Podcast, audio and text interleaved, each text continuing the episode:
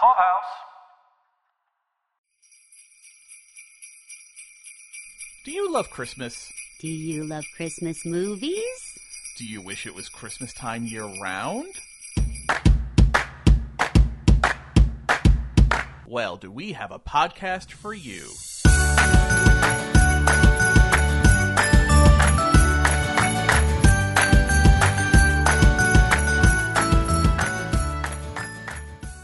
Welcome to the 52 Weeks of Christmas podcast.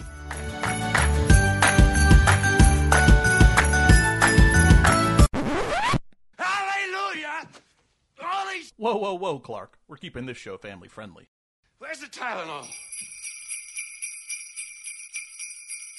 Welcome to week 12 of the 52 Weeks of Christmas podcast. This is Caroline. I'm the Grinch. This week we're discussing 2000s. No, I'm not really the Grinch. I'm Mike. You guys know who I am by this point. We're discussing 2000s Dr. Seuss's How the Grinch Stole Christmas starring Jim Carrey. It was the first live action feature, full length feature film ever made of a Dr. Seuss book. Isn't that crazy? A little bit, yeah, that we made it all the way to 2000 before then. Dr. Seuss has been around for a million years. very crazy uh, that it took that long, but there's actually a great little story why.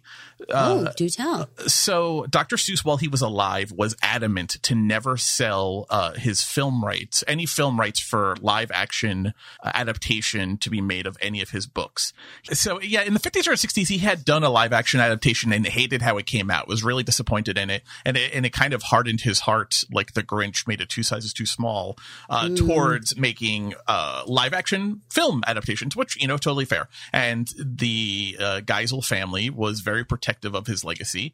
After Dr. Seuss uh, passes away, his widow a few years later, I don't know what prompted the change, but she decides that she is going to put the rights to make How the Grinch Stole Christmas live action uh, film rights up for auction. It, it's a fantastic story if you if you read into it. I'm, I'm going to spare you all the details, but essentially, all of the movie studios started putting forward their pitches. There were some conditions she put on this. The main one was that whoever was going to play the Grinch had to be of the caliber of uh, Jack Nicholson, Jim Carrey, Robin Williams, or Dustin Hoffman. Like specifically name those as the conditions for the auction Wow, okay. and you had to be willing to pay $5 million for the material. You had to hand over 4% of the box office gross, 50% of the merchandising revenue and music related material, 70% of any income from book tie ins. Uh, well, it had the actor stipulation that I just said. And it also could only go to a studio that was going to hire a director that had earned at least a million dollars on a previous picture. So no untested directors here either. Wow, she really covered her bases, man. Way to go, Audrey. Yeah, right. Uh, so, uh, so 20th Century Fox pitches a version. The Farrelly brothers and John Hughes pitch a version. Universal Pictures holds a pitch, which involves Brian Grazer, who eventually it becomes a producer on this movie through Imagine with his producing partner Ron Howard. Geisel refuses all of it. Audrey's like, no, nah, nah, nah, no, no, no, no.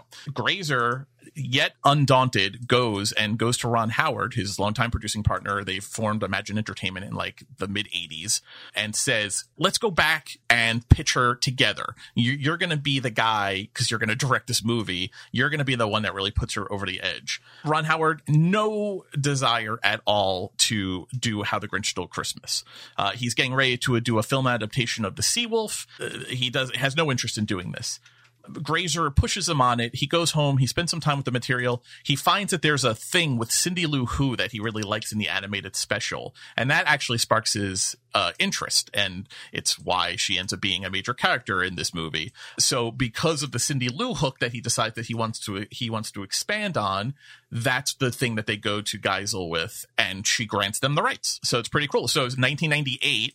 Uh, they get uh, the green light to go ahead and make the movie, and the movie comes out on November 17th, 2000. So, uh, yeah, a, a little bit of a wild auction for the old Dr. Seuss rights, but that is also why it was, you know, a half a century between when this book came out and the, the live action version of it being made. So pretty crazy.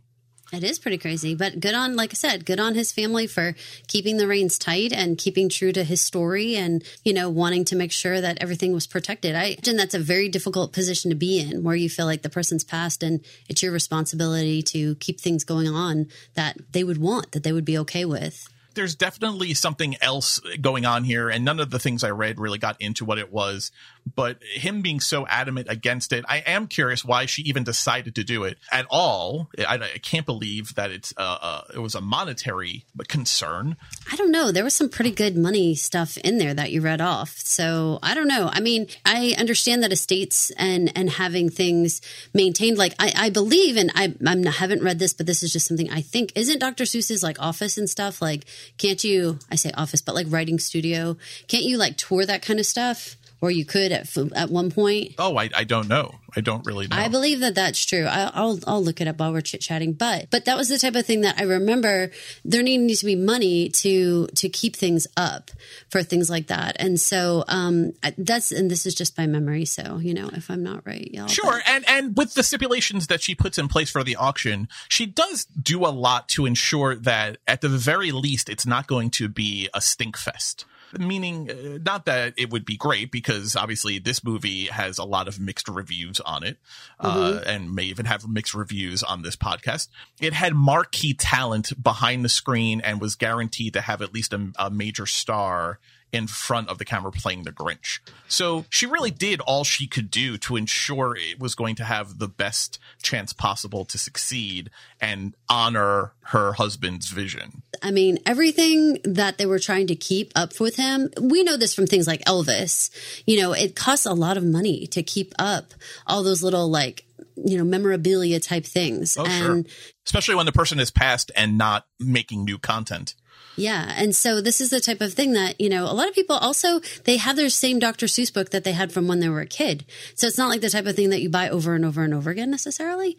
So it's, it's interesting, but I, I can understand why, you know, the estate decided to do something with it one thing I forgot, and this ended up being must have been part of the auction rights, is Audrey actually retained veto rights over the script too. This this screenplay, which was written by the team of Jeffrey Jeffrey Price and Peter S. Seaman, went through eight different drafts, and Audrey not only had a veto had veto rights over the script, actually exercised it. She actually interceded and cut out even more of the adult material and innuendo material than made it into the final film, if you can believe that.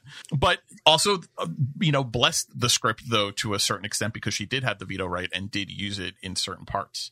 I think so. And I mean, Ron Howard, you know, you, I kind of feel like he's one of those directors that you feel like has the magic touch. If he's involved with your project, it feels like you're destined to be successful. But I have to say, although he is someone who I respect and I appreciated that he like threw himself into this as a director, I appreciated that for the one day he dressed as, as the Grinch himself and like put on all the makeup and everything. I think that was really cool and like a good, like, you know, camaraderie kind of thing. Like he doesn't want everyone in the whole movie to have to be all done up, like everything. And then and you know he's over here trying to get something out of them and he doesn't even understand what they're trying to deal with. I thought that was cool. But at the same time i don't know. I'm just telling you this one fell short for me.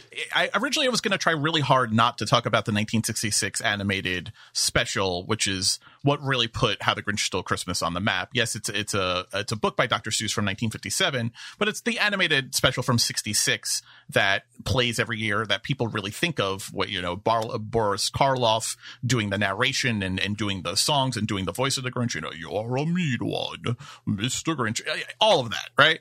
Is that a staple in your? Fa- is Dr. Seuss a part of your family's story? And is this one of the holiday specials that would get played every year in your house growing up and then with your own kids? Dr. Seuss is definitely a staple in my household, um, partially because my background as a reading teacher, a lot of his books were used as little primers.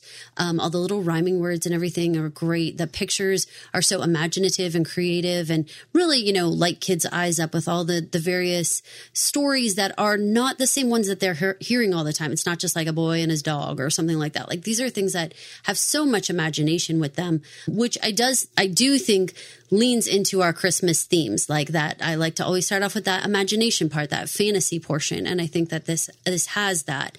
For my family, definitely it's the animated version from the 60s that ends up getting played. And I have a lot of um, memories of just, you know, again, it was sort of a little bit like the Charlie Brown one or the Rudolph one, where we just are expecting it to come on year after year. And there's something that is, it's just a part of our rituals of the holidays. It feels familiar, not unlike Charlie Brown. It may not be like the best animation or the, or the, you know, most perfect everything, but it's catchy and it's familiar and it just, you know, it feels like the right thing to be watching at the holiday time. How about you? What's your history with the with the Grinch? I can't say that I probably ever actually read this Dr. Seuss book, though. No kidding. Yeah, I mean, Dr. Seuss was like a part of my life growing up. I guess really more in school. Mm-hmm. It's very common, yeah. Yeah, because of the rhyming words and the comprehension, and, and it's whimsy and and the who's and there, you know, the animation, the uh, the drawings were always very they're very palatable to kids. But the '66 animation was part of that block of Christmas animated specials that was part of my every year. We we talked in a Charlie Brown Christmas how that was a staple, but that's one of the block, right? There was Charlie Brown Christmas. There's Rudolph the Red-Nosed Reindeer. There's Frosty the Snowman, and there's How the Grinch Stole Christmas. I'll say the How the Grinch Stole Christmas though was the, my least favorite. If I missed that one, it was no big deal. You mm. know, if I missed a Charlie Brown Christmas, if, if I even if I missed a Rudolph, Rudolph the Red-Nosed Reindeer, I would have felt that. I would have been aware I didn't get my fix that year. Mm. Uh, How the Grinch Stole Christmas, eh, it, it, it, never, as a kid, it never captured my imagination the way the others did. I didn't want to talk about it too much in this special because it may or may not come up during our 52 weeks. Oh, uh, at some I didn't point. realize. Okay. It, it, it, may, it may not. I'm not saying either way, but I mean, this is week 12 and that right. means there's still 40 weeks left. So it's possible. It's a classic. So it's very possible okay. on the countdown. But also, this movie is so radically different than the special I, I, mean, there is an hour and 20 minute difference between the two. And so you can imagine there is a lot changed in order to make this a full length feature film. Absolutely. I, I, mean, and there's parts to it I think that I do appreciate, you know, giving some of the backstory of why the Grinch is who he is. I think is is it is a great ad and and helps very much for I think kids especially to understand how you can get that way and how you can kind of change things if you see someone being bullied or if someone's different than you. I mean, those are all good lessons to learn. I wanted to take you to casting first because I have a feeling some of your issues may be with Jim Carrey here. We haven't talked about this. So, what do you think of Jim Carrey? Were you happy that he was cast in this role? I had read I read somewhere in getting ready for this that if Jim Carrey had been alive in the 60s, he would have been the model for the Grinch mm. at the time and I think that is 100% correct. I think Jim Carrey is why I actually like this better than the 66 special. I, I, actually like what I like what they did with the story better. It sits better as a Christmas movie for me this way than the 66 animated special. Okay. I, I do think that the casting is good. I think that, you know, Jim Carrey has that silly putty face that just, He's a cartoon. You know, He's works. a living cartoon. And his general demeanor has, you know, that, that silliness to it. And also weirdly, that kind of grouchiness to it mm-hmm. that you could expect these extreme emotions and these, these really wild antics and kind of crazy ideas could all really come out of Jim Carrey. I could see him through the makeup doing all these things. I was a devoted fan, a rabid fan of In Living Color during mm-hmm. its run of the 90s and yeah. and specifically of Jim Carrey. I saw probably The Mask and Ace Ventura 1 and 2 and mm-hmm. Liar Liar. I saw all these movies multiple times in the movie theater. He was what comedy was to me as a high school age teenager. Yeah, absolutely. This movie is him being that Jim Carrey, which is not a Jim Carrey we get often. Start kind of what with maybe the Truman Show. He becomes much more of a serious actor. He begins doing a lot more dramedy kind of roles. This could have been Fire Marshal Bill dresses as the Grinch in so many ways. I feel that. I, I, think that a lot of his personality comes through. I think it was great casting. I could see where someone was leaning into Nicholson um, in terms of the grouch factor. I think that part would have been there. Um, Dustin Hoffman has more of the the changed Grinch side of him. And who was your fourth guy? Oh, Robin Williams. I think Robin Williams could have done this justice. I think he would have done great. Yeah, I, I think so. I, I think, well, because he and, I mean, if anyone is a fan of, say, Aladdin, the original, you know, 94 yeah. Aladdin, 94, 92, 93, 92, the early 90s mm-hmm. Aladdin, where he plays a genie, that's the same kind of energy and the same kind of performance as what Jim Carrey's doing here with the Grinch. Mm-hmm. So the casting works really well for me. I like him. I like the expanded story, though by expanding the story, I feel like they changed the story.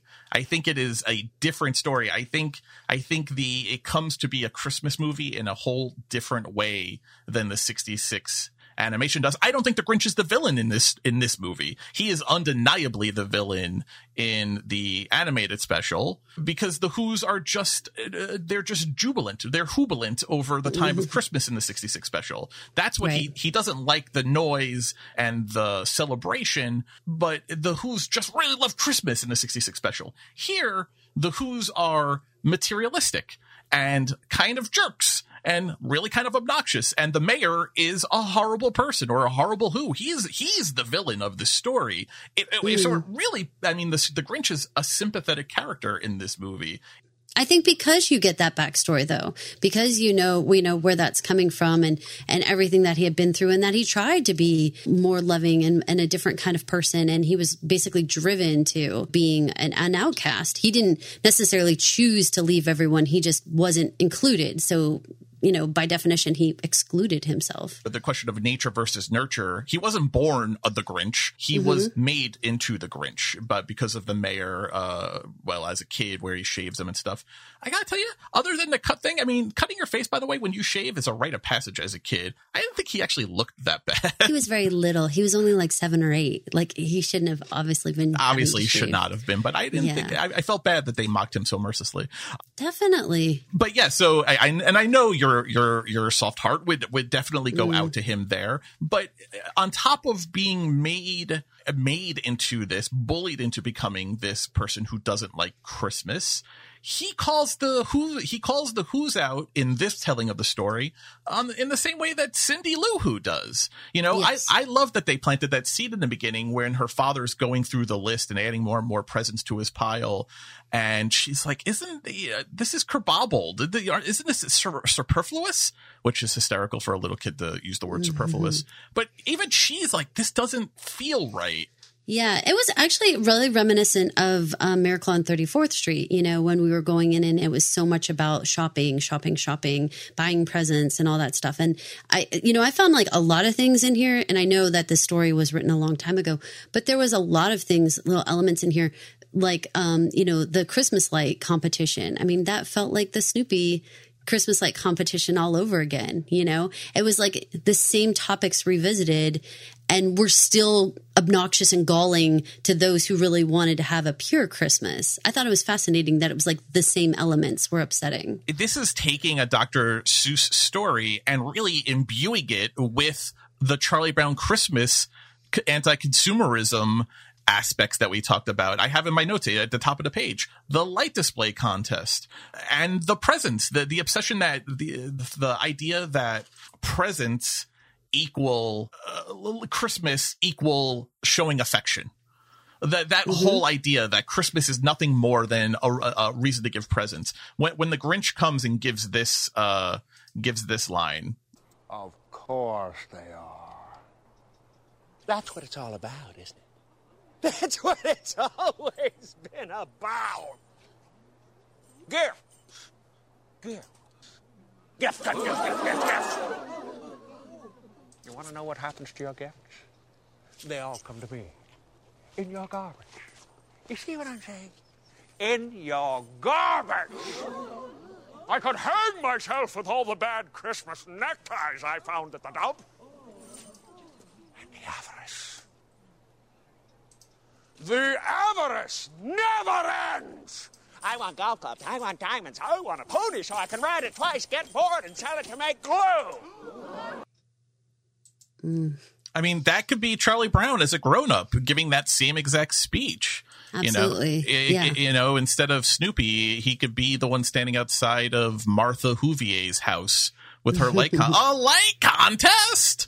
I know. And that and that was, you know, something we talked about in the Charlie Brown one where I was saying that people pay to, you know, put up all the lights the way they were. When she was using the like electric light gun, that was like exactly what I was talking about. You know, someone basically it's not about the spirit of anything. It was just, you know, about this like efficient way to make the like the brightest lights you can make. That's it was just one up, a one upmanship. The Yeah. that being said, I thought the lightning Gatling gun was actually pretty cool. But the reason It for it though is gross though because they're not putting up lights as a as a form of celebration, which is what they're doing in the '66 special. Because Mm-hmm. or maybe they're not, but the because the story is so slim in the '66 special, that's the inference to, made to be.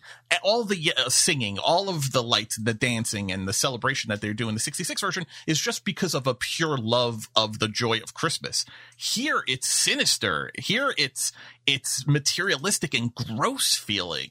Uh, Spending time with the Who's in this movie, other than Cindy, leaves you feeling icky. Let me feeling icky. I, I wanted to get back to the Grinch because at least he's he yeah he's a Grinch and he's grumpy, but at least he was given some like real talk. I Yeah. I, I identified and sympathized with him a lot in this movie. And I think that's where I, where I'm coming out on that. I, I liked it because I agree with him and Cindy. You know, I'm glad that they were able to turn the mirror on this town and you know make them see how things really were. Let's get into the aesthetics of this one unless you want to do more casting.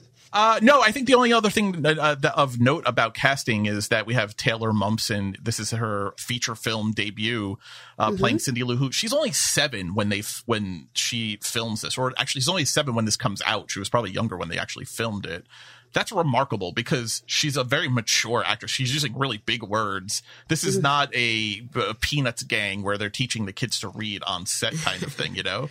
Yeah, I watched a little interview with her and she was funny because she said she actually knew the lines for every single person in the movie. So like um, you know, she was she started just rattling off all sides of the conversation for different scenes. And I mean, it was really remarkable. So yeah, and and looks wise, I mean, she nailed Cindy Lou Who. absolutely nailed it. I mean, I, I have in my notes here live action who's are creepy looking. Yeah, I'm going to get into the aesthetics with you because I have a big problem with it. Uh, for people who don't know Taylor Momsen, just to finish her off, it, it's interesting that she's playing this sweet Cindy Lou here, who here at seven. She goes on, for me anyway, I, I know her really as Jenny Humphrey in Gossip Girl. But then she kind of retires from acting and she becomes the uh, the front woman for kind of like a like a punk rock band. And Funny, huh? and music becomes her life after that. And she kind of shuns acting. I don't think she's really acted since uh since i think 2011 or 12 thereabouts. She she's like on the cover of F- fhm's like top 100 like hottest with like a gun in a holster like a garter belt like as a uh-huh. 17 year old like just 10 years before she's little cindy lou who That's, arc. that's a whiplash there. There, I mean, there are obviously a couple more actors in there that we all recognize, like Christine Baranski. I appreciate that Ron Howard always puts some of his family members. a ton of his family members in this movie. There's a ton of Howards. Clint Howard is always in his movies because he he mm-hmm. looks he's so noticeable. But there were a lot of extended Howards, like in small parts. And then, of course, I mean, we recognize the the mayor himself, Jeffrey Tambor, yep. Unfortunately, a little bit canceled. right? Dr. Seuss himself's a little bit canceled right now, so um, that's a hu- that's a hard one. Yes, Dr. Seuss currently is going through a little bit of the cancer culture effect. I don't know. I, I'm not qualified to speak on it. I I don't know that this is the right avenue or or platform to get into that. It's certainly something that probably should be looked at, but not on this podcast. That's not what we're not going to going through and and you know deciding whether or not Dr. Seuss should be canceled here. That's my feeling anyway. I, I appreciated that, you know, in in terms of you know taking responsibility for that. There, it was a different time when he wrote the stories, and you know his actual estate or the people who who actually took back certain books that used language that we just don't use anymore. That's all. And so, I mean, it's really not that complicated, and it's really not that harsh. It was six books out of the many, many, many books that he wrote. They took them back and were like, you know what? We actually think this doesn't match the times anymore, and the way that we talk and the way that we refer to one another. So, but at this point, I mean, I think that there's majority of his stories still are important and and great ones for kids. And then you have Anthony Hopkins, which is a wild choice doing the narrator in this movie. He's taking the Boris Karloff role and he's giving it like the like the polish. Like you have Christine Baranski, you have Anthony Hopkins. These are like major yeah these are major acting forces. Even uh, even in 2000, Christine Baranski is well established. Anthony Hopkins is is an acting legend already by 2000, and you have Jim Carrey, who you know he's coming off of I think Man on the Moon had come out in '99. You know, which is again the start of his serious time. This is the real last wacky role that he's known for but he's still a force in, in 2000. This has a lot of fire behind it, in behind the screen with Grazer and Howard, and in in front of the camera with with all these people. So let's get into the aesthetic. What what what's your feeling about this movie and how it looks? So the reason why Dr. Seuss is so iconic and such an eye catching author, illustrator, and um and now like movie, you know, for him everything is so whimsical and so unique and so imaginative that it's very difficult to take the things that are in drawings and put them on human beings. And I think that not unlike we had an issue with Polar Express, where you try to take human beings and then animate them, I think that there is an equally a big challenge in taking cartoon or drawn figures and trying to make them human. I think that there's something that gets lost in translation that becomes like that weird humans don't look like that. You're kind of like distorting people's faces in a way that doesn't look fun for me. Right. It looks weird and gross. I understand that they were trying to, you know, be authentic to the way that they were drawn. But again, you know, we talked a lot about practical effects versus CGI. And I wish that they kind of kept it more simple didn't try to force the look as hard as they did. There was no reason for it to be I don't want to say like authentic looking, like as if these things were born like this, but like it would have been okay if they still had a little bit more of human features. Cause like look at Cindy Lou.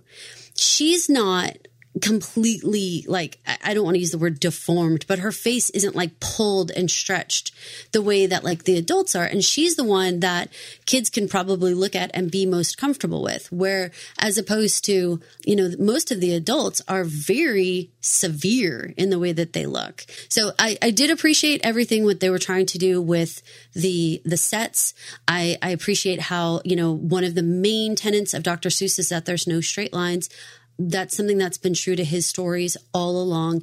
And I was really glad that Ron Howard like stuck to that and made sure that they didn't do it. I thought they were very creative with their materials, things like styrofoam, um, and trying to create looks that were didn't have that like heavy feel, you know, but kind of still looked kind of light. And uh, there's like a Willy Wonka ish feel to things, you know, um, kind of just like they floated out of nowhere.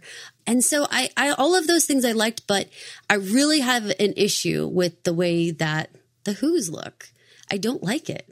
I agree with you that the adult Who's don't look right. I, I found them creepy looking, mm-hmm. but I think it's a feat though because it is practical mac- makeup and the amount of extras being used here. I think is a feat of filmmaking that they did this. Now, this is a budget of 123 million dollars, which is a lot of money.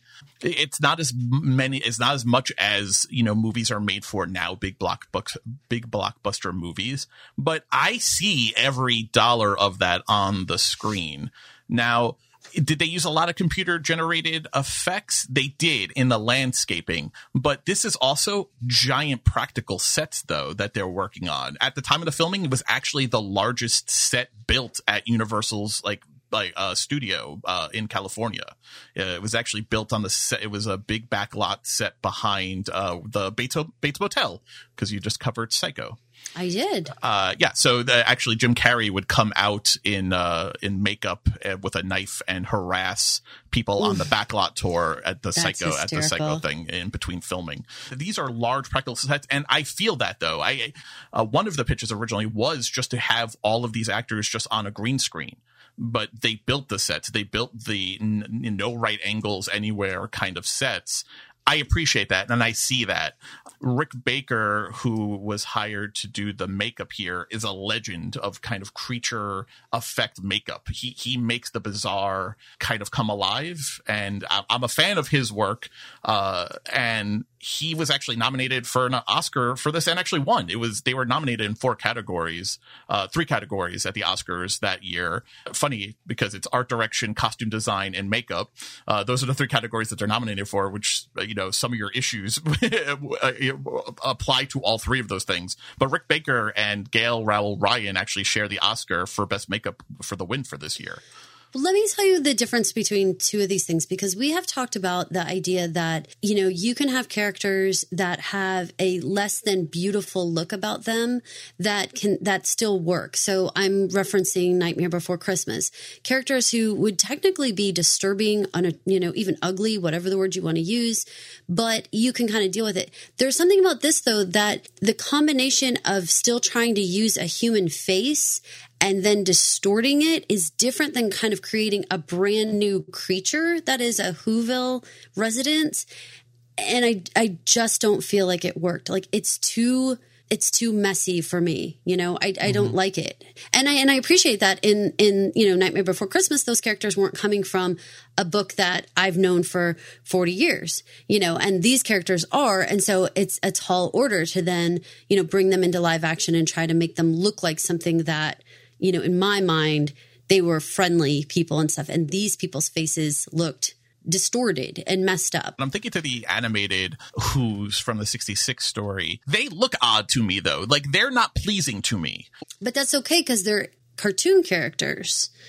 So that works. But it's when you try to mash that onto a human face where you get that weirdness. Yeah, I think it's actually, I, I, think they're creepy looking because they're live action, but I don't know that they're creepy looking because it's a bad attempt at bringing the thing to life. I think they probably executed exactly what they wanted to execute, but I would have I would have canceled it on the drawing board. So I think that they drew these people and they had the computer animation and they had everything done just right. And then the, the magic of the makeup was perfect to what they had made, made. I just don't like their idea of what they look like. Does that make sense? Uh, no, I that I actually I really appreciate that, and that maybe goes to the larger question that we face sometimes, especially in this day and age of should animated things, should comic book things be adapted into live action takes? And that's because- hard, right? Like I was talking about this with a couple of other people, and they re- they referenced anime and said there's a lot of people who, while anime can be, you know, uh, a certain caricature of humans in animation, when you try to put that onto humans in real live action stuff, you get this kind of grotesqueness that is what I'm talking about. That you're like, ugh, I don't like it that they kind of like took a human body and morphed it, you know? Now, is your concern the same when it comes to the Grinch, though? Because I think Rick Baker wins the makeup uh, Oscar, not so much for the Who's. I think he wins it for the technical feat of the the practical costume and makeup that they put on Jim Carrey as the Grinch. So let's so get into that. Two elements about the Grinch that I would have changed. I don't think he needs those man boobs. I think it's weird. And I think it again messes with this idea of like, is he an animal? Because he doesn't wear clothes. So when you start kind of messing with like, like um being anatomically correct you sort of kind of start messing with this idea of like is he a what we would kind of consider of the human race if you will or whatever whatever this is versus like a beast of some sort right? He's got this strange chest that i do not like. I also super do not like that he has like a big butt crack. Same thing. I know that that sounds really weird but they dress him in clothes and he acts like he's a part of Whoville for his little guy years. And then he's like an animal that they have just, the way that they treat his body isn't right. And again, that bothers me. I think that the actual technique of, I mean, I've read all the stuff about how they used yak hair and the, the, the beautiful way that they had to go about, you know, actually creating his suit and the two and a half hours he had to sit there for all of the makeup and how intricate it all was. I think that they did a great job executing. Again, though, when they when they drew the costume, I would have been like, skip this and skip this because those are characteristics you have of animals. I don't think we're trying to act like the Grinch is an animal. Like he's supposed to be a biped of whatever race this is. We're calling them Whoville or whatever. He looks different, and I get that, but he's not not of that world. Does that make sense? It does. I don't agree with you, but I understand your point. The the Who's were done in a way where it, they're they're doing a lot of work on each of the adults and the makeup and, and that they're putting them and, and they're applying to them. But you're still very aware there there are humans wearing Who prosthetics and, Okay. and makeup.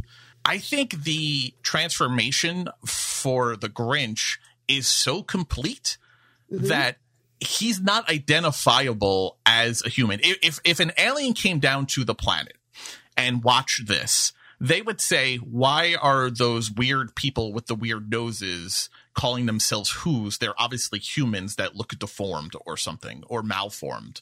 I think Okay. if that same alien looked at the Grinch, they would say, "Well, this is a green creature that is bipedal and speaks English, but is not a human." They, I, I think I think they effectively removed every human characteristic from them because the face makeup and prosthetics apply to him.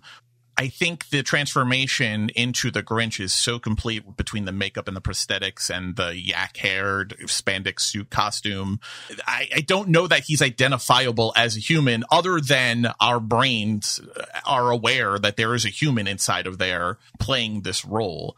I don't know how to explain it. And so I'm just going to be very clumsy about it, but I'm just going to try to say it. Whenever you take something that's supposed to be equal to you, and he is, in my mind, as a young person, supposed to be equal to the Who's, and you take them and then you kind of like degrade them by then having him not wear clothes anymore, and you kind of give him features that are like, we would refer to as like haunches and stuff like that. To me, I think that it kind of bothers me that they took a character and, kind of tried to like take him down a notch and make it be like well he's not he's not of our society if you will. Like he's more of just this animal that lives in the woods. I don't feel like that's fair to the character. And it all comes through in the costuming.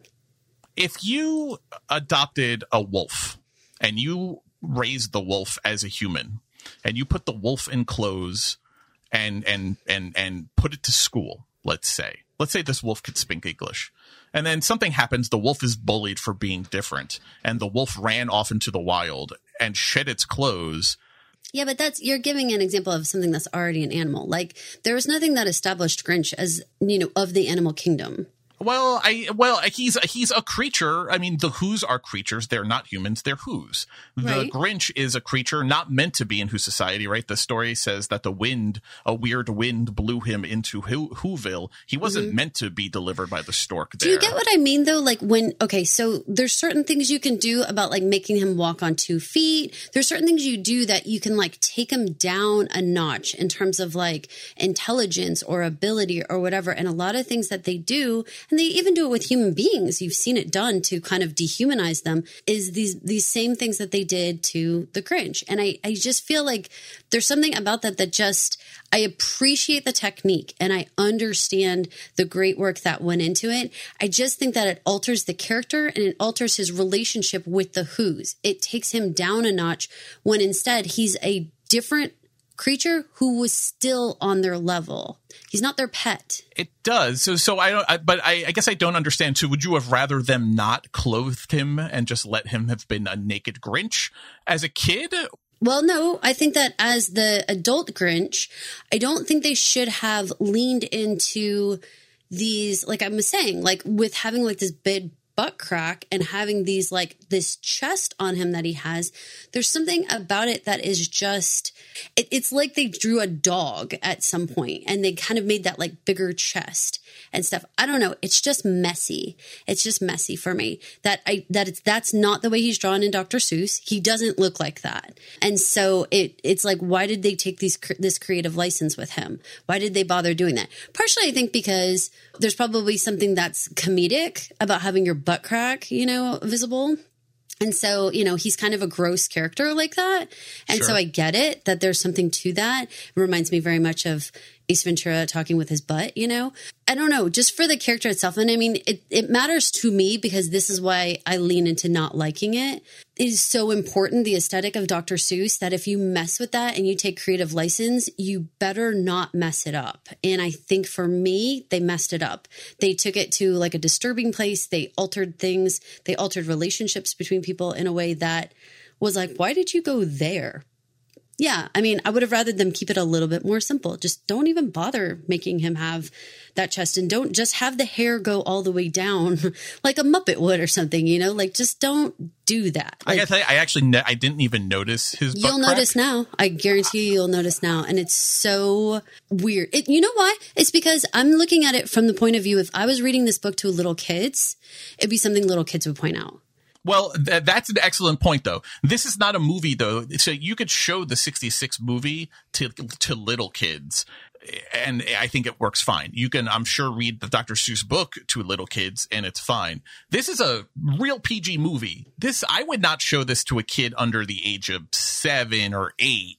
And the sweet spot for this movie are kids eight, nine to like twelve, and probably boys. Yeah.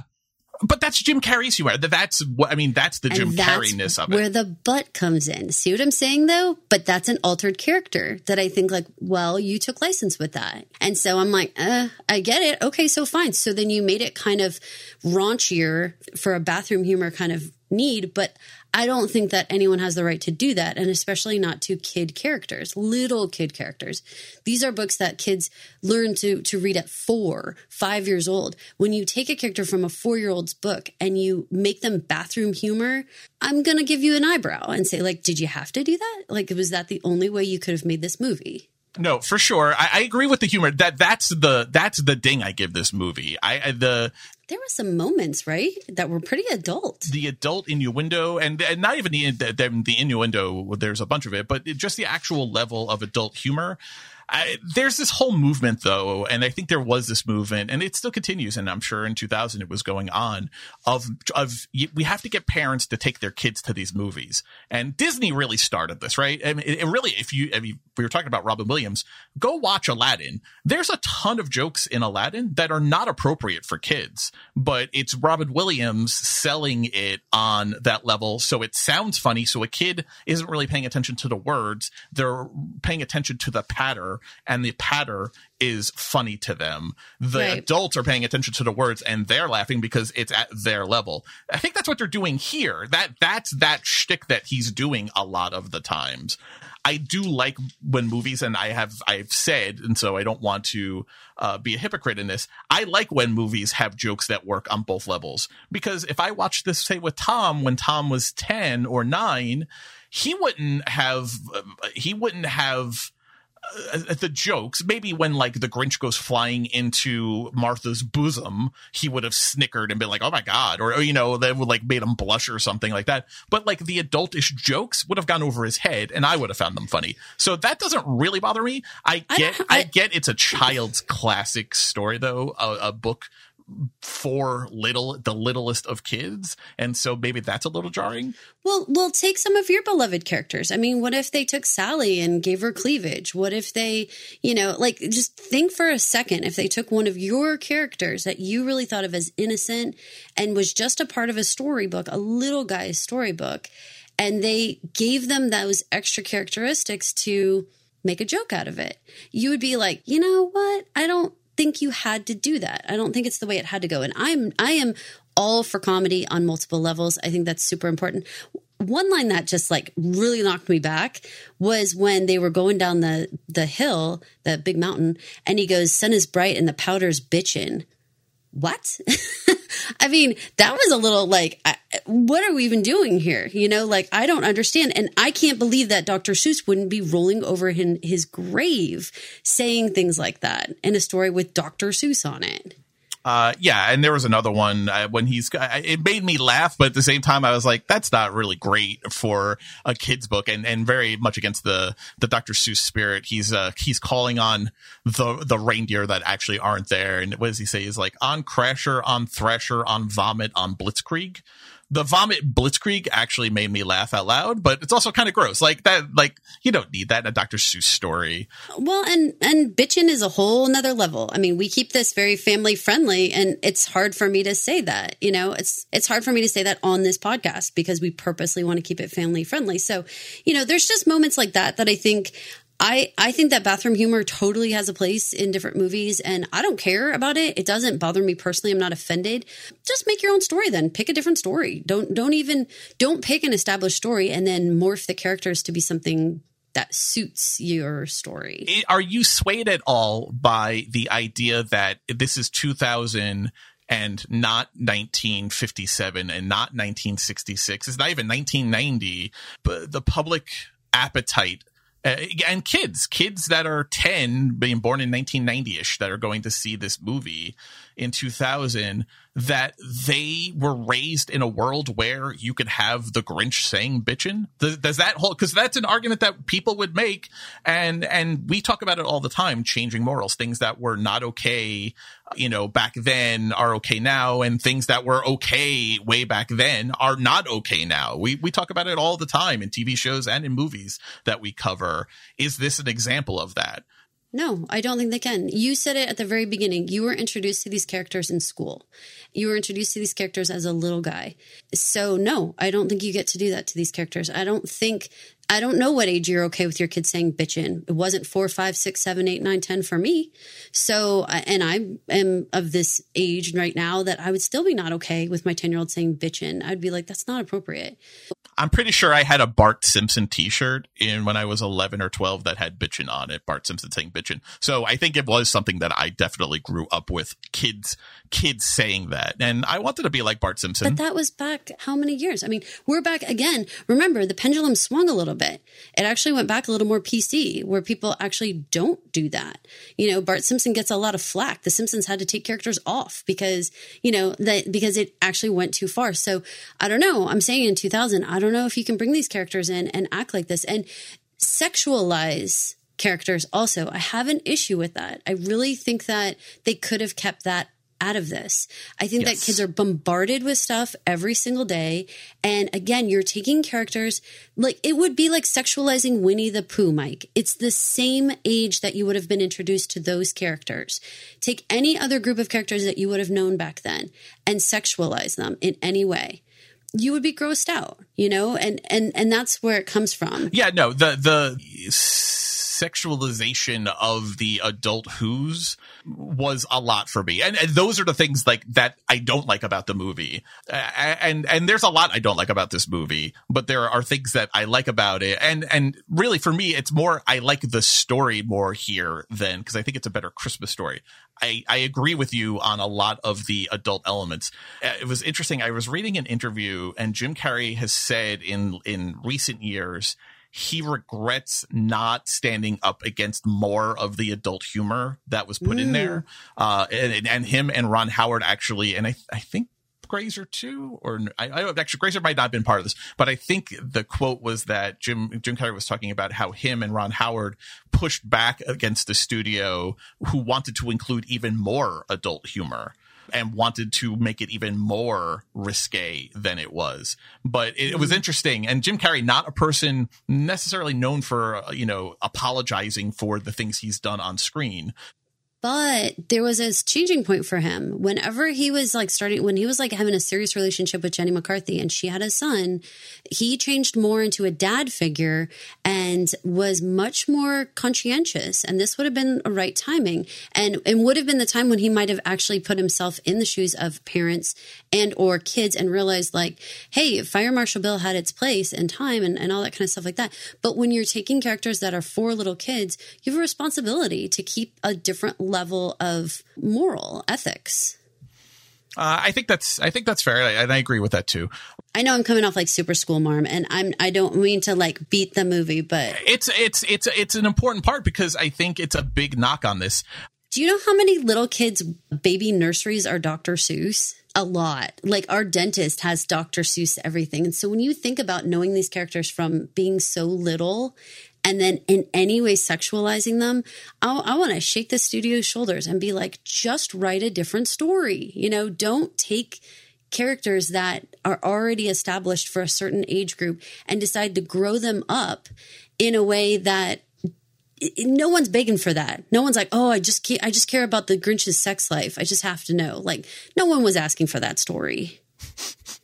Uh, do you think? No, no, not at all, not at all. And, and I think those are major problems, and I think they're major missteps. Uh, this was the studio trying to, you know, get uh, as many adults and older teens in the, the in the seats as they're trying to get five, six, and seven year olds in the seats. But you know, like, listen, this is not a movie I went to see in 2000. I mean, I was what 22. Yeah, me neither. As much as I like Christmas, it did not look good to me. I had grown out of my Jim Carrey phase at 2000, or at least you know uh, the this Jim Carrey phase. I wasn't watching these movies anymore. I don't know, at 12, I would, I would sit down and watch this with Tom because I think he would laugh, you know, at 12. And I mean, clearly I'm not terribly bothered by it. Like I'm bothered by it because I don't think it has a place in a kid's movie, yeah. but not because they're Dr. Seuss characters.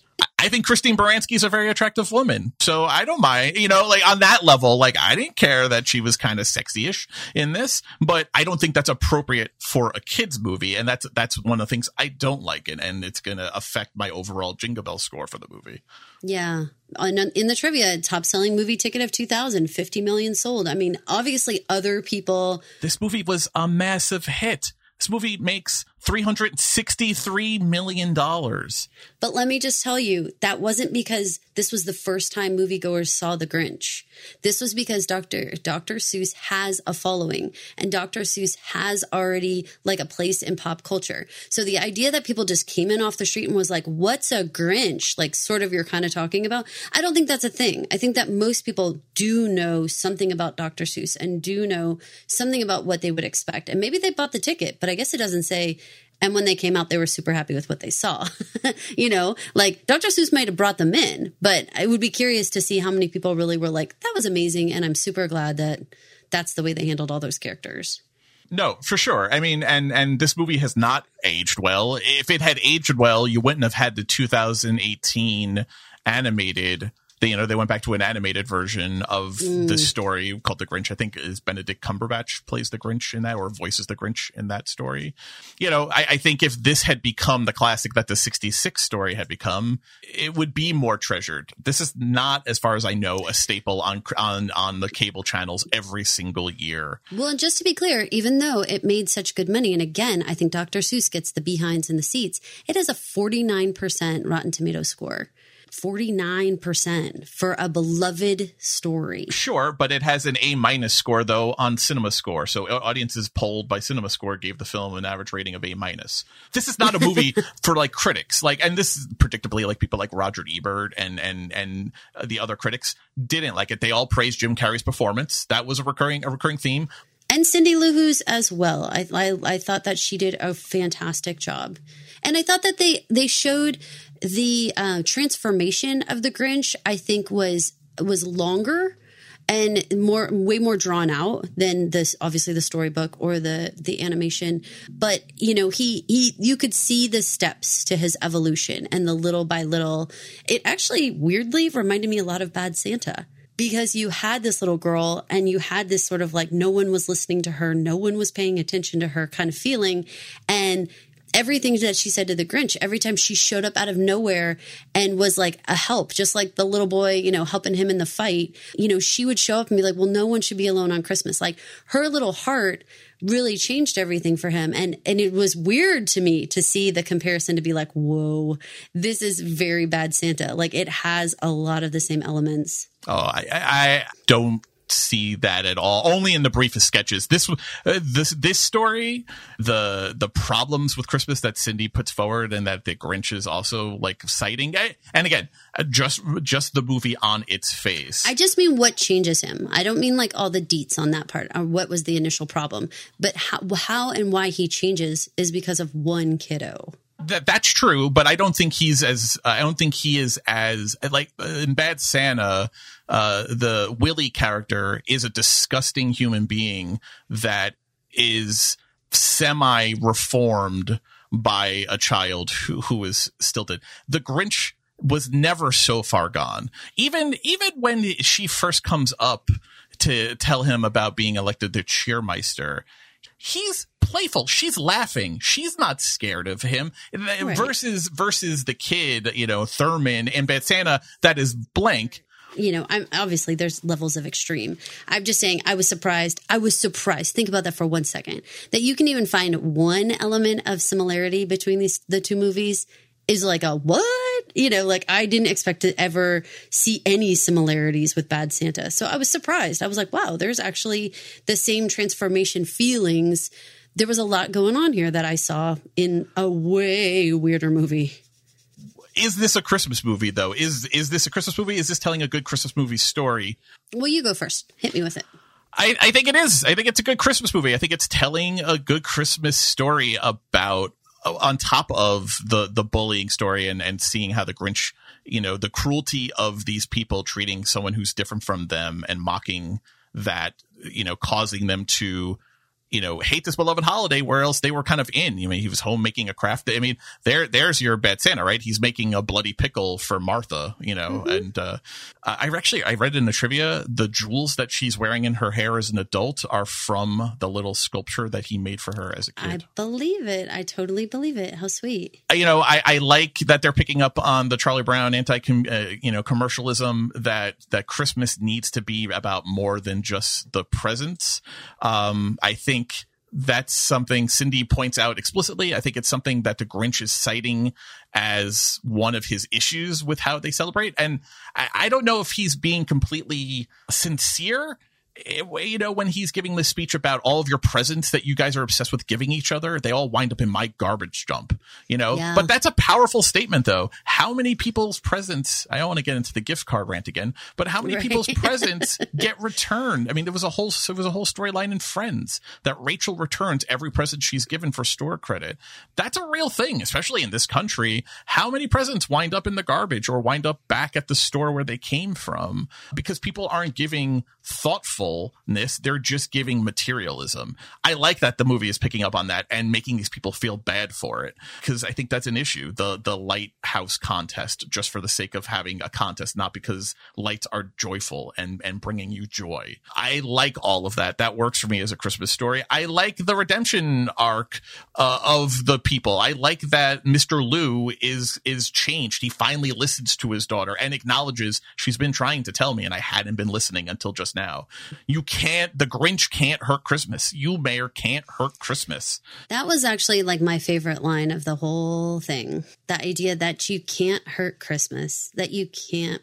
It, it isn't a thing. And it, that just makes me like that alone is like, if anything out of our entire 52 weeks, we end up realizing that Christmas isn't a thing to be bought or sold, and it's not something you can steal or hurt.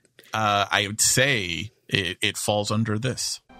And he puzzled and puzzled till his puzzler was sore.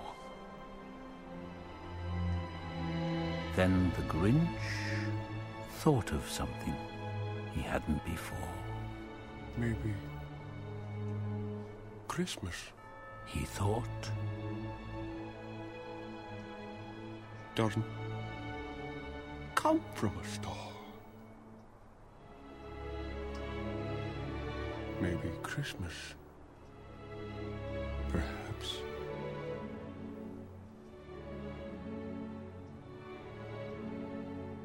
means a little bit more. That's at the end of the day, for me, that is a big theme that works.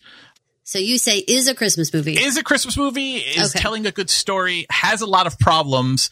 Well, we'll get into the in the Jingle Bell rating. All right, so uh, I am going to say yes. It is a Christmas movie. I think that it is a, uh classic story. Um, you know, I think that I mean it's so universal that you know we use the word Grinch to describe anyone who isn't in the spirit of something. It doesn't even have to be the spirit of Christmas. You could be like you're being a Grinch at like a birthday party or anything else synonymous with being grouchy and grumpy. That alone, how universal it is, and how much people understand and know this story really helps it become sort of like that. It gives it the tradition part of it. And and then I mean, of course, it wouldn't be this story without being set at Christmas time. And and I, I liked some of the little songs. I mean, I do think that whenever we talk about Christmas stories, it always helps for me when there is a little catchy song here or there. And you know, you're a mean one, Mr. Grinch. Come on now. Come on now. I love those ones. Uh, one thing we didn't talk about. Uh, so for me, you know, Rick Baker being the makeup guy here was a big deal, but the the orchestral score actually there's the Yeah. big song in here, the Christmas Why Can't I Find You, which Yes. becomes Where Are You Christmas as sung by Faith Hill, which became the like commercial song from the movie. Uh, I actually didn't like. I actually did. I thought. I thought the I Cindy character. so similar to that um Christmas time is here. That's so It's funny. I found it so grating and annoying. The the song. I think the words were lame. I think the the tone, the intonation. It's funny that she becomes an, an actually pretty good singer. I don't think she's doing a good vocal performance here. I listened to a little bit of the actual commercial song, which Mariah Carey actually wrote and Wow. was uh, she wrote and recorded, but because of her ongoing divorce and messy split from Tommy Mottola at Sony, was was legally prohibited from releasing the song. So it was then re-recorded by Faith Hill, and that's the version that you hear in the movie. But Mariah Carey is one of the co-writers of that song. Yeah, I, I don't like that, but the orchestral music in this movie, this is a James Horner soundtrack. I love James Horner. I think he's fantastic, and I think that's a big part of the uh, the big part of the things that work in this movie. I, unlike you, I think the aesthetic, I think the the the sets are all kind of like really popping and really put me in a Dr. Seuss mood. Uh, but I think the music is very Christmassy. Uh, Yeah. James Horner, best known for doing Titanic. He did Avatar. He did Aliens. He's he did I think uh, two Star Trek movies, Wrath of Khan and The Search for Spock. I mean, he's not the most well known of the modern music uh, film composers, but he's he's one of the big like heavyweights. So big deal that they have. He's a frequent contributor, uh, collaborator with Ron Howard. I think he's done a bunch of Ron Howard's movies, and but uh, yeah, having him here, I think adds a lot of weight to it. So I'm glad I'm glad you brought up music. Yeah, absolutely. And I think that that, that has uh, over the weeks, and I, I wouldn't have said this on week one. I think that is a big contributing factor to the feel and the spirit of a Christmas movie. And I think that this one absolutely has it in it. So, and, you know, I'm okay with calling this a Christmas movie for sure. While we think of our jingle ratings, I'm going to play you a clip from next week's movie. So, Okay. uh, so keep an ear out. Let me know if you know what this movie is.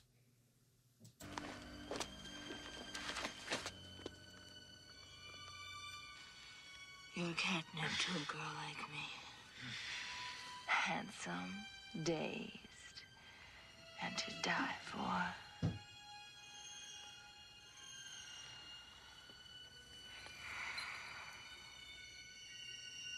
Mistletoe can be deadly if you eat it. Mm, but a kiss can be even deadlier if you mean it.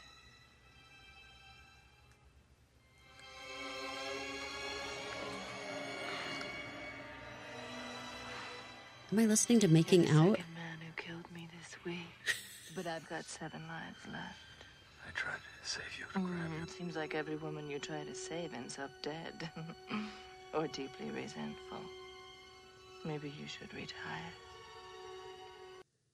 Oh gosh, I have no idea in the world Uh, because she has however many extra lives. I'm assuming that's Catwoman, but good God, I have no idea what one that is. It is 1992's Batman Returns. This is the sequel, the Tim Burton sequel to the uh, Batman from 1989. The Jack Nicholson plays the Joker version. Uh, this is the 92 sequel that Tim Burton does. It's one of the things that keeps him from directing The Nightmare Before Christmas, is because he's doing he's finishing up production on Batman Returns.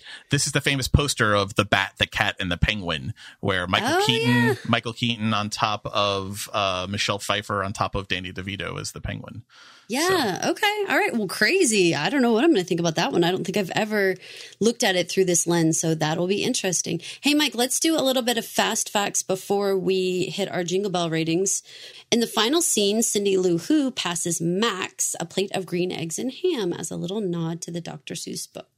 A, li- a wonderful nod to the Dr. Seuss book, and I actually went back and I looked in the cartoon. She hands him food, but it's just a little bit of the roast beast. It's not green eggs and ham. So I thought that was a nice addition that they did here uh, uh, for the Dr. Seuss head nod. The first time that Jim Carrey tried on his Grinch makeup, he was so uncomfortable and so angry at it, he kicked a hole in the wall and told Ron Howard he couldn't play the role. He has he compared the experience to being buried alive so much so they had to bring in a former CIA operative to train him in uh, uh, resistance torture techniques. Wow.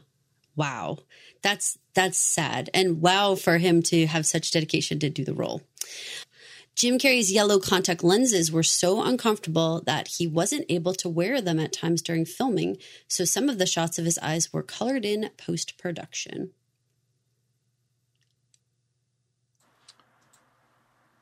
Uh, this won't be a surprise to anyone, but many of the Grinch's lines were ad libbed by Jim Carrey, other than the uh, faithful Dr. Seuss readings that they pulled from right from the book. No movie other than this has featured so many characters in heavy makeup and costuming since The Wizard of Oz in 1939. That's a long time. Uh, apparent, approximately 600 visual effects were used in this movie, totaling 43 minutes of screen time. As of filming, the movie had the largest set at Universal.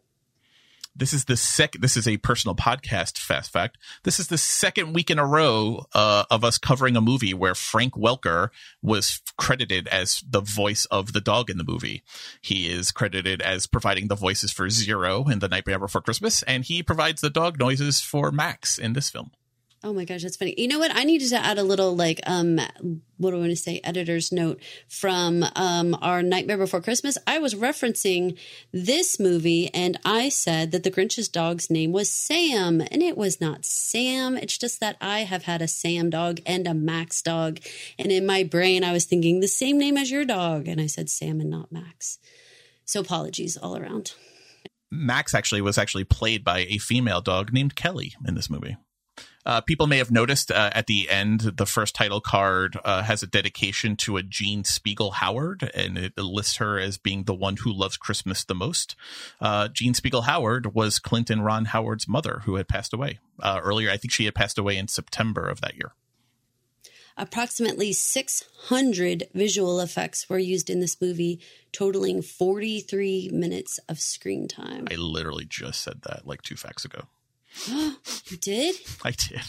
Where was my brain? I don't know. How did I not hear you? I'm sorry. Uh, how about this? During shooting, more than 1,000 man hours were used to apply the extensive makeup on the actors and actresses. Hey, Mike, Mount Crumpet is 3,000 feet high.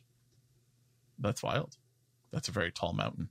I like I love that the dumpster goes upwards when he jumps in it like the pipe the to the dump but like and they they go to like the animated map of it of him traveling. I think it's really really funny. Yes.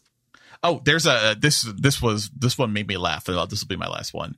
Um, when the Grinch is hating the Who's alphabetically using the uh, Whoville the telephone directory, which was very funny. Uh, There's a telescope behind him, and it's got a fake green leg with lace on it. That leg is an homage to the Fragile leg from A Christmas Story. That's really funny. Right? I love that. I I, that was love funny. a little like nod to another Christmas movie within a Christmas movie. For sure, for sure. Always Props makes me smile. to that. Yeah. Right? Yes. Love Love, it. that a lot. All right, Jingle Bell rating time. Blah, blah, blah, You go first because I've had to go first the last two weeks. Okay, I give this Jingle Bell rating of a seven, and that is because while it does have the Christmas elements to it, I really dislike how they have manipulated the characters from very young children's books into these characters that I thought were visually unattractive. And despite the amount of effort, doesn't mean that it turned out well or was successful. So I appreciate all of the efforts, but I did not actually like how it looked. And Dr. Seuss stories have to be about the visuals. Um, I give it as high as a seven because I do appreciate that they offered a little backstory for the Grinch and they tried to kind of give him a little bit more motivation. So it doesn't, it wasn't just like he's a mean person. He actually had a reason behind it. And so for that, I give it a seven.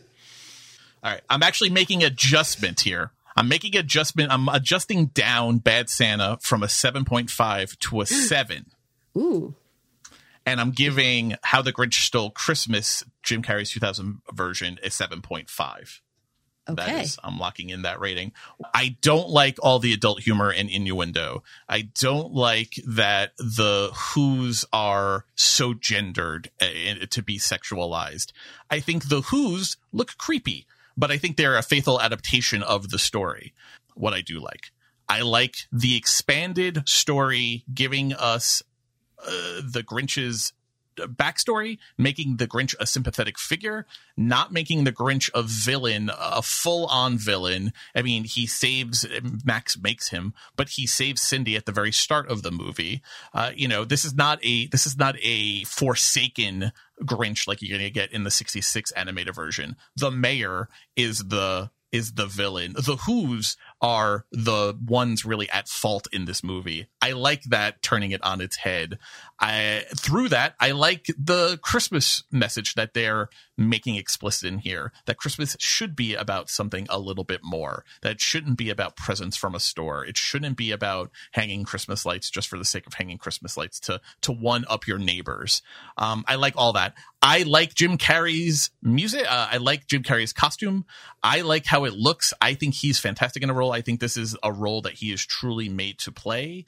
This is not a movie that I would having seen it, I don't think I would want to take a young nephew or niece to it if they were younger than say eight, but I would not without I would without hesitation show this to an 8, 9, 10, 11, 12, 13 year old. And I think they would love it. I think they would have a really good time with it.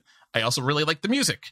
So uh, there's a lot of stuff going on here that I really do like, but there are some significant issues in here uh, Dr. Seuss, and uh, you know, I agree with you. Shouldn't be a PG movie. You know, you should be able to do it uh, on a on a gentler scale while still being funny. I think Jim Carrey could have done a lot of the shtick he did here and in a toned down way.